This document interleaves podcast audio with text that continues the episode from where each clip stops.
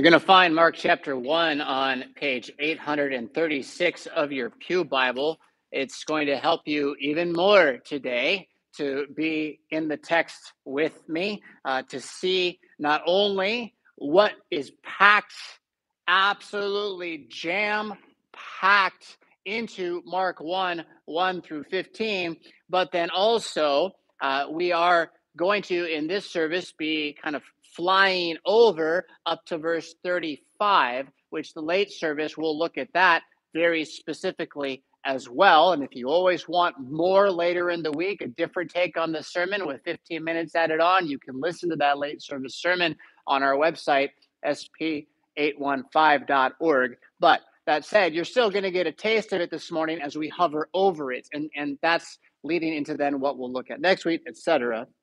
But we're going to spend the bulk of our time going verse by verse through verses 1 through 15 and hopefully just kind of trying to absorb the fire hose that is the way Mark tells the story.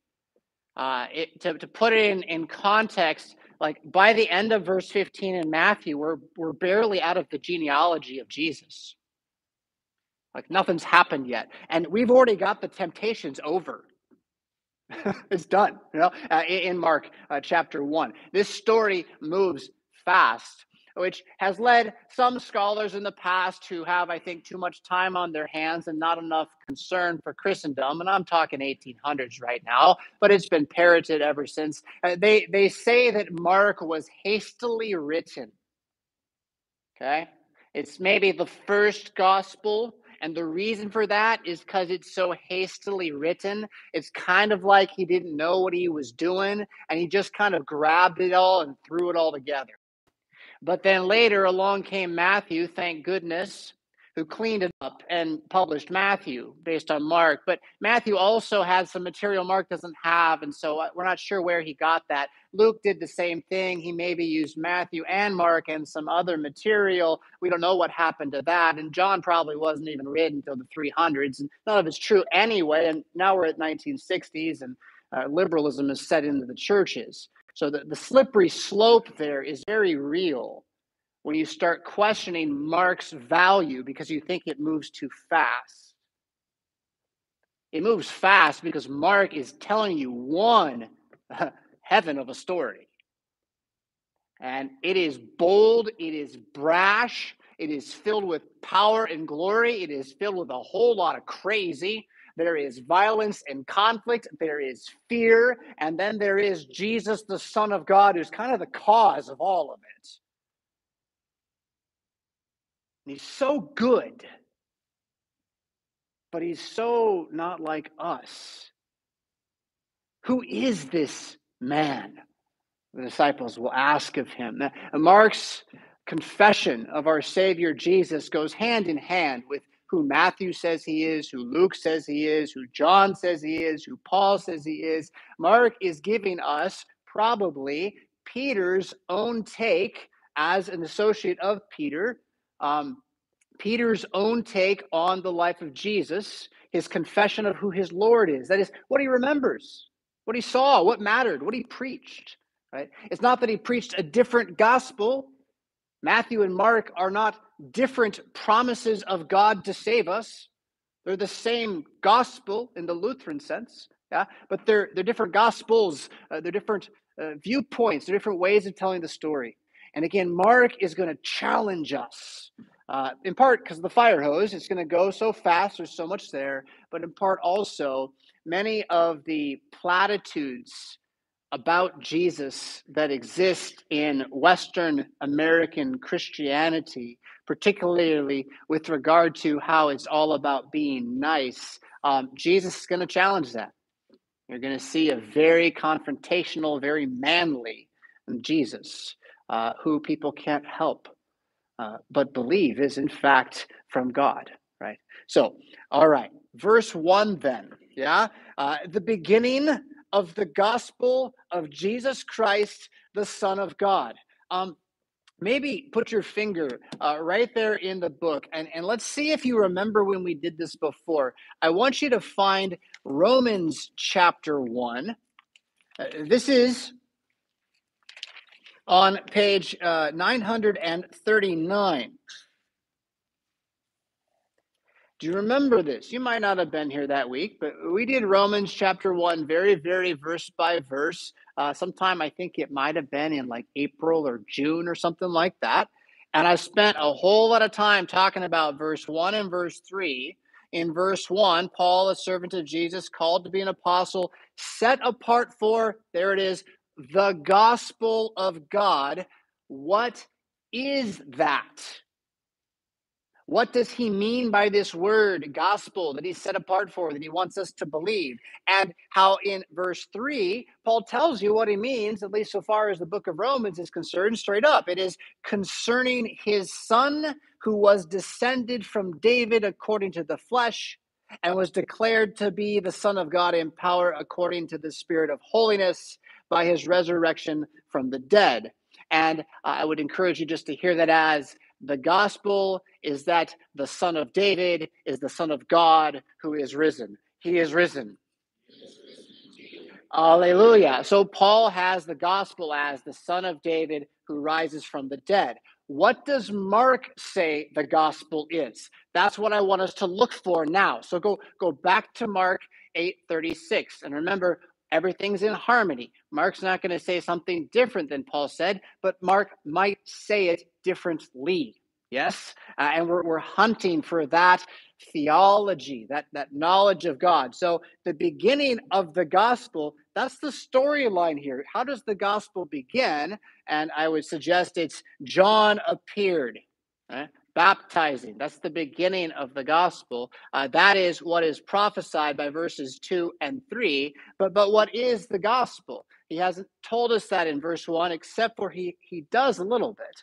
The beginning of the gospel of Jesus Christ. So, so the gospel is Jesus, and Jesus is the Son of God.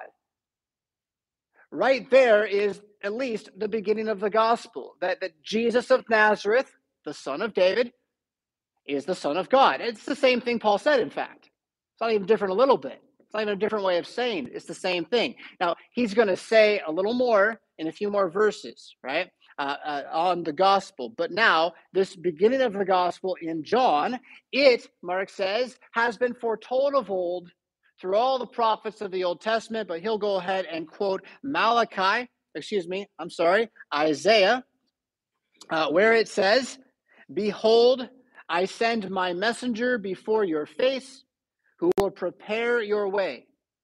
The voice of one crying in the wilderness, prepare the way of the Lord, make his paths straight. Now, with more time, we could go back and look at the context of that text in Isaiah and who it's talking about and, and what the typology means for what's going to happen. But for now, uh, we're also just free to take Mark's word for it that that whole thing written in Isaiah was actually about John who appeared.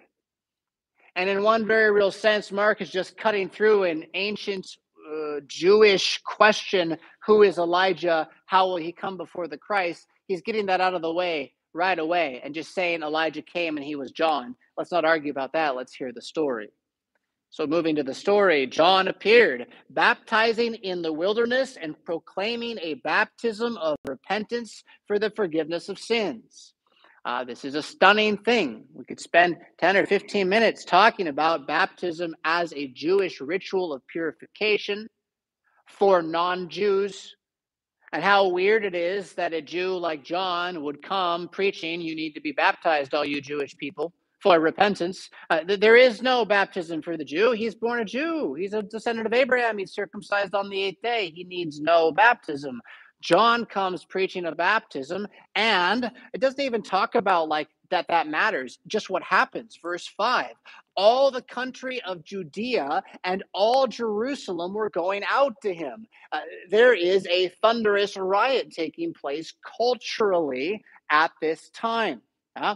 Uh, the early first century, your life would have been pretty normal every day. Uh, and yet, there were a lot of spectacles taking place, particularly in Palestine. Uh, there are several rebellions started by pseudo messiahs at various times, whether amongst the Jews or otherwise, who are trying to gain power, money, prestige, who knows? They start up something trying to cast off Rome. Uh, the, the point being is that there are spectacles of weird men gathering groups together in ways that we only see on television today, but they would have been happening around uh, often enough that they become the talk, right? So here's another one. Here's a spectacle. Is this a prophet? Is this the Messiah? Is this a zealot? What's he going to do for poor, lonely Israel? Well, uh, John uh, clearly thinks he's a prophet based on how he is dressed. Verse 6 Now John was clothed with camel's hair and wore a leather belt around his waist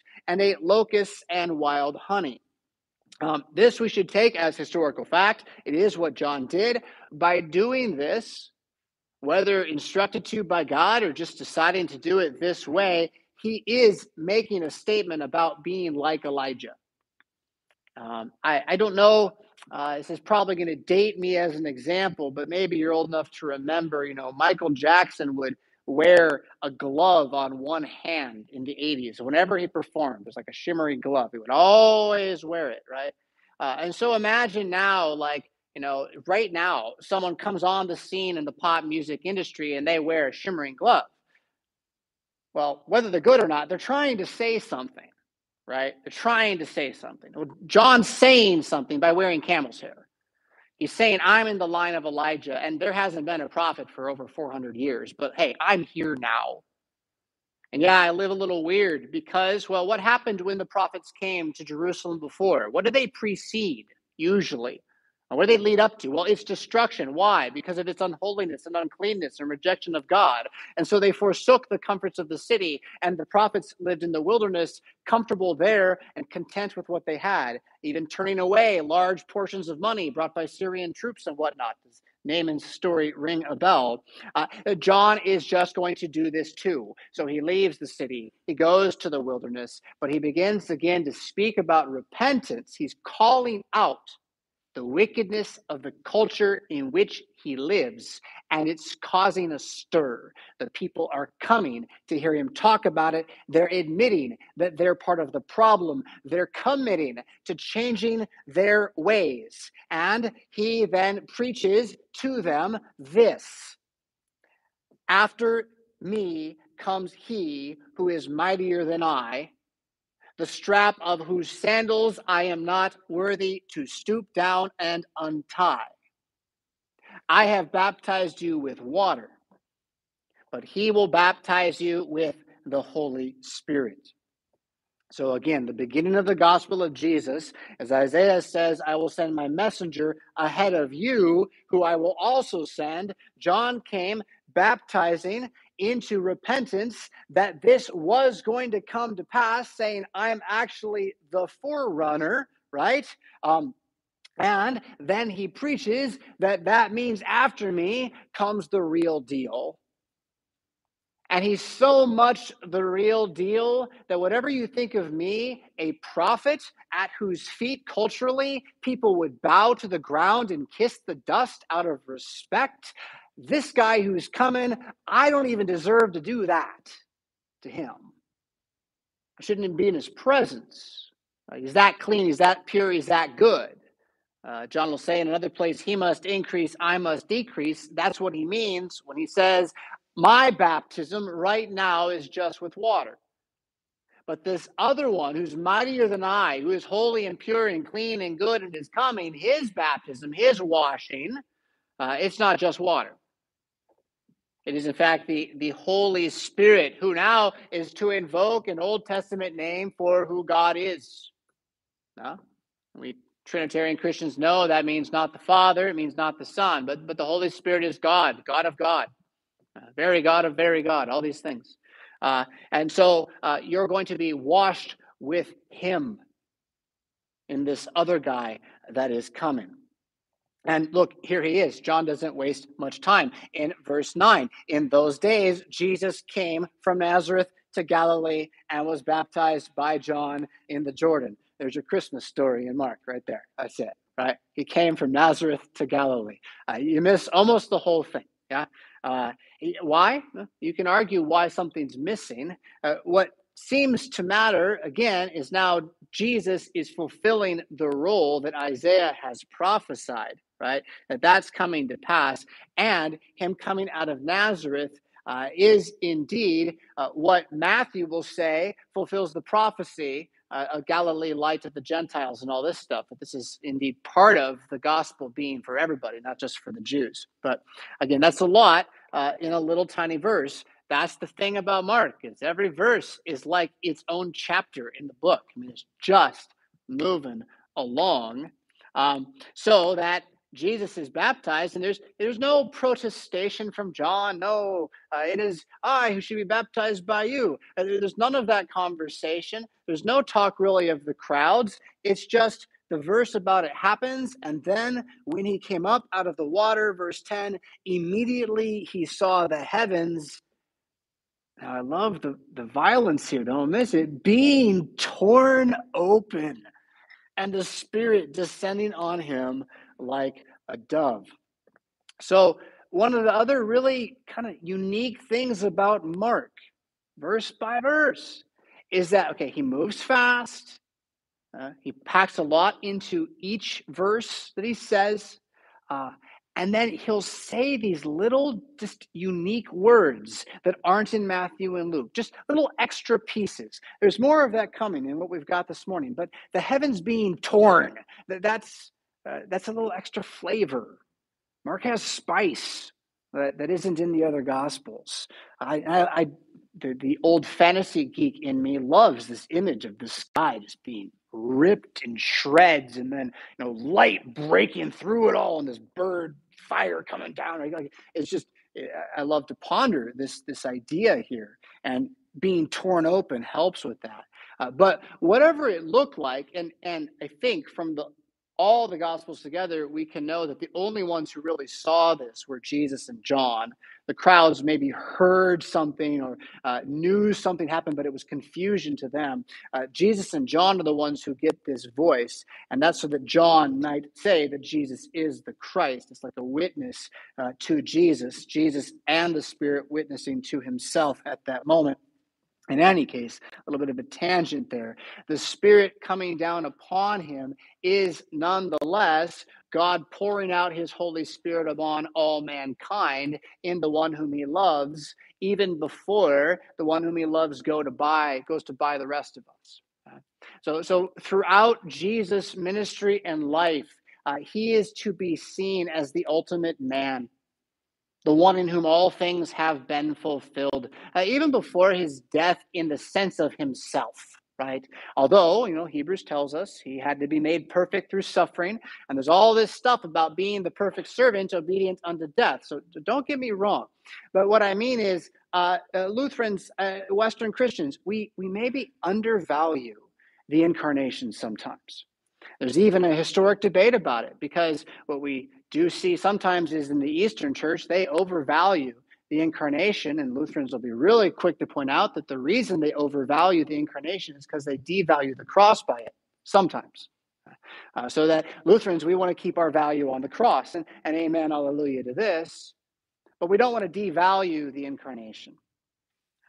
The fact that the Holy Spirit of God recognizes Jesus Christ God and man is pure and clean and good and able to be inhabited as God intends it to be is a massive moment and a massive mark in the history of mankind. And God says so when he speaks with his own voice. Verse 11 A voice came from heaven, You are my beloved Son. A man, not just the Son of God eternal, but the Son of God, a man. And with you I am well pleased. Right, he's already happy with Jesus. Jesus doesn't have to go to the cross. Jesus can ascend to heaven right now if he wants to. Uh, he doesn't want to. Why? Well, because the Father has sent him to a task which is saving you. Uh, so he's not going to do that. But he, he's okay as he is. But what he's here to do now, right, is come to we who are not okay as we are uh, and to make us one with himself.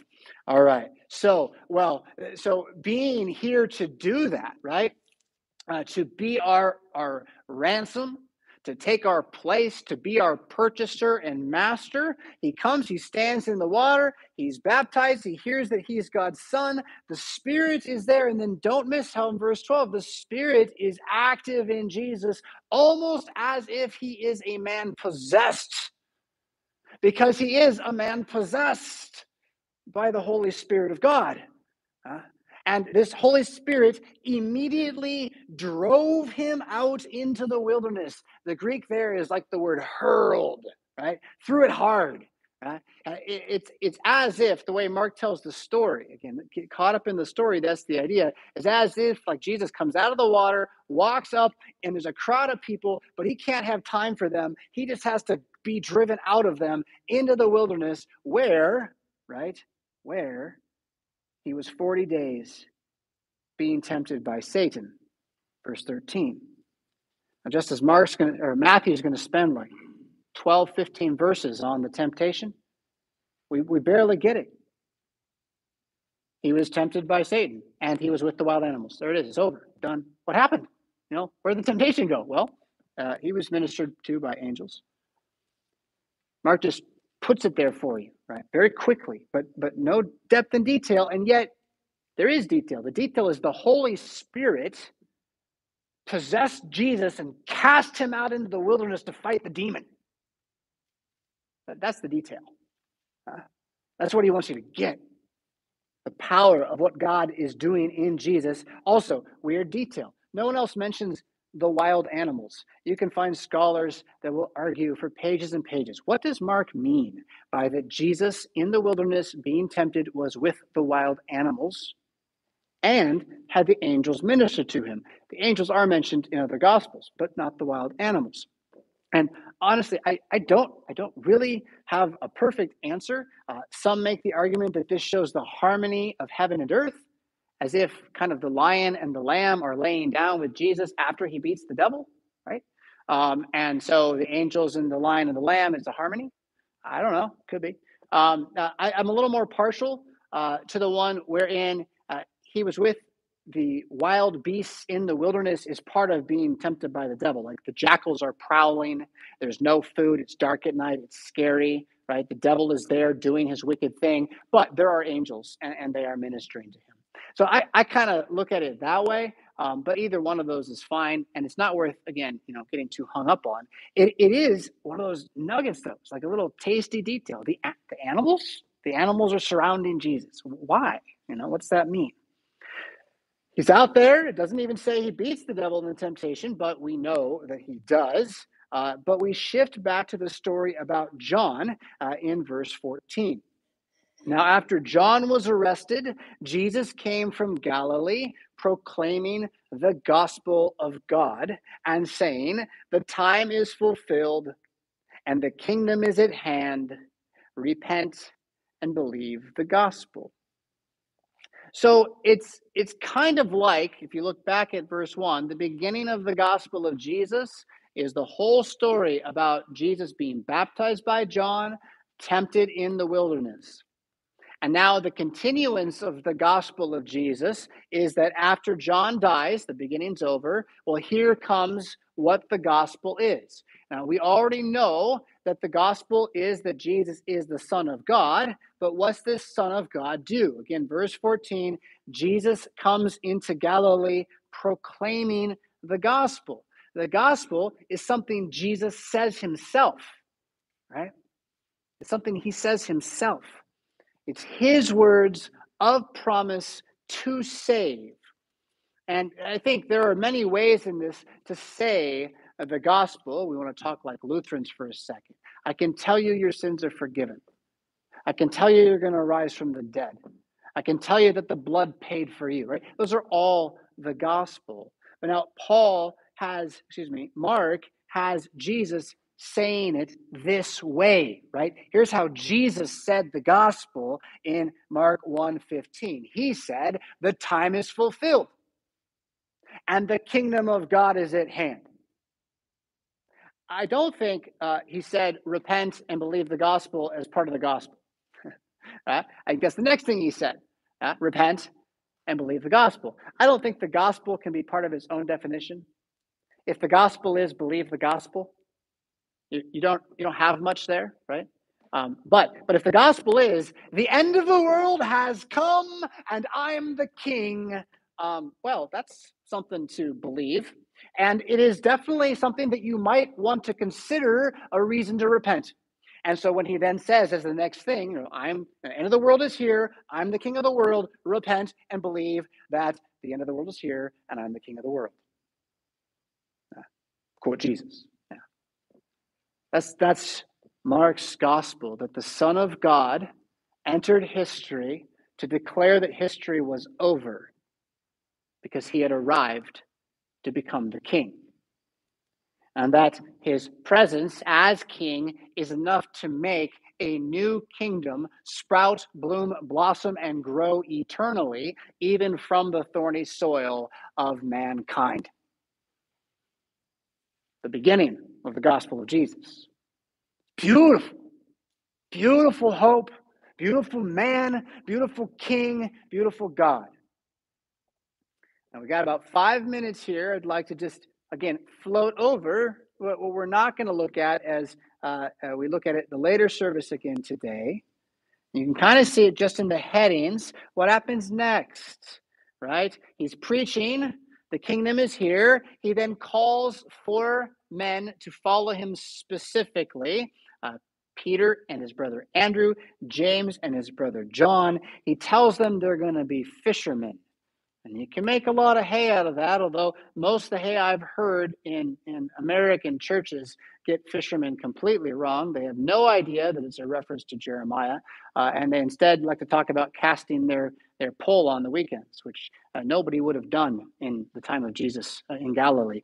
Uh, that said, uh, they're going to fish for men. They're going to hunt souls. They're going to become preachers, is what's going to happen to these guys. Uh, the next thing that happens, though, not much time on them, you're just given their names. Verses 21 through 28, there's an event with an unclean spirit at church. So he goes into church and a guy who's been there a long time suddenly starts acting all weird because Jesus is present and he gets so up into it, he starts calling Jesus the Son of God. And there's a kind of showdown confrontation right there in church. Uh, Jesus will cast this unclean spirit again. Interesting that the demon is called an unclean spirit. He will cast this demon out, and this will cause his notoriety, his fame to spread. Uh, this is a guy who not only doesn't really take anything from anyone, that is, he has no partiality, he says what he thinks, he's a teacher of the word, uh, but he also, when he runs into uh, devils, uh, just chases them away. Uh, uh, it's, it's quite a thing. And so, of course, people are going to hear about this upstart prophet, revolutionary, all these many things that are happening in the world at the time. Meanwhile, he's not just dealing with unclean spirits, he's also healing diseases.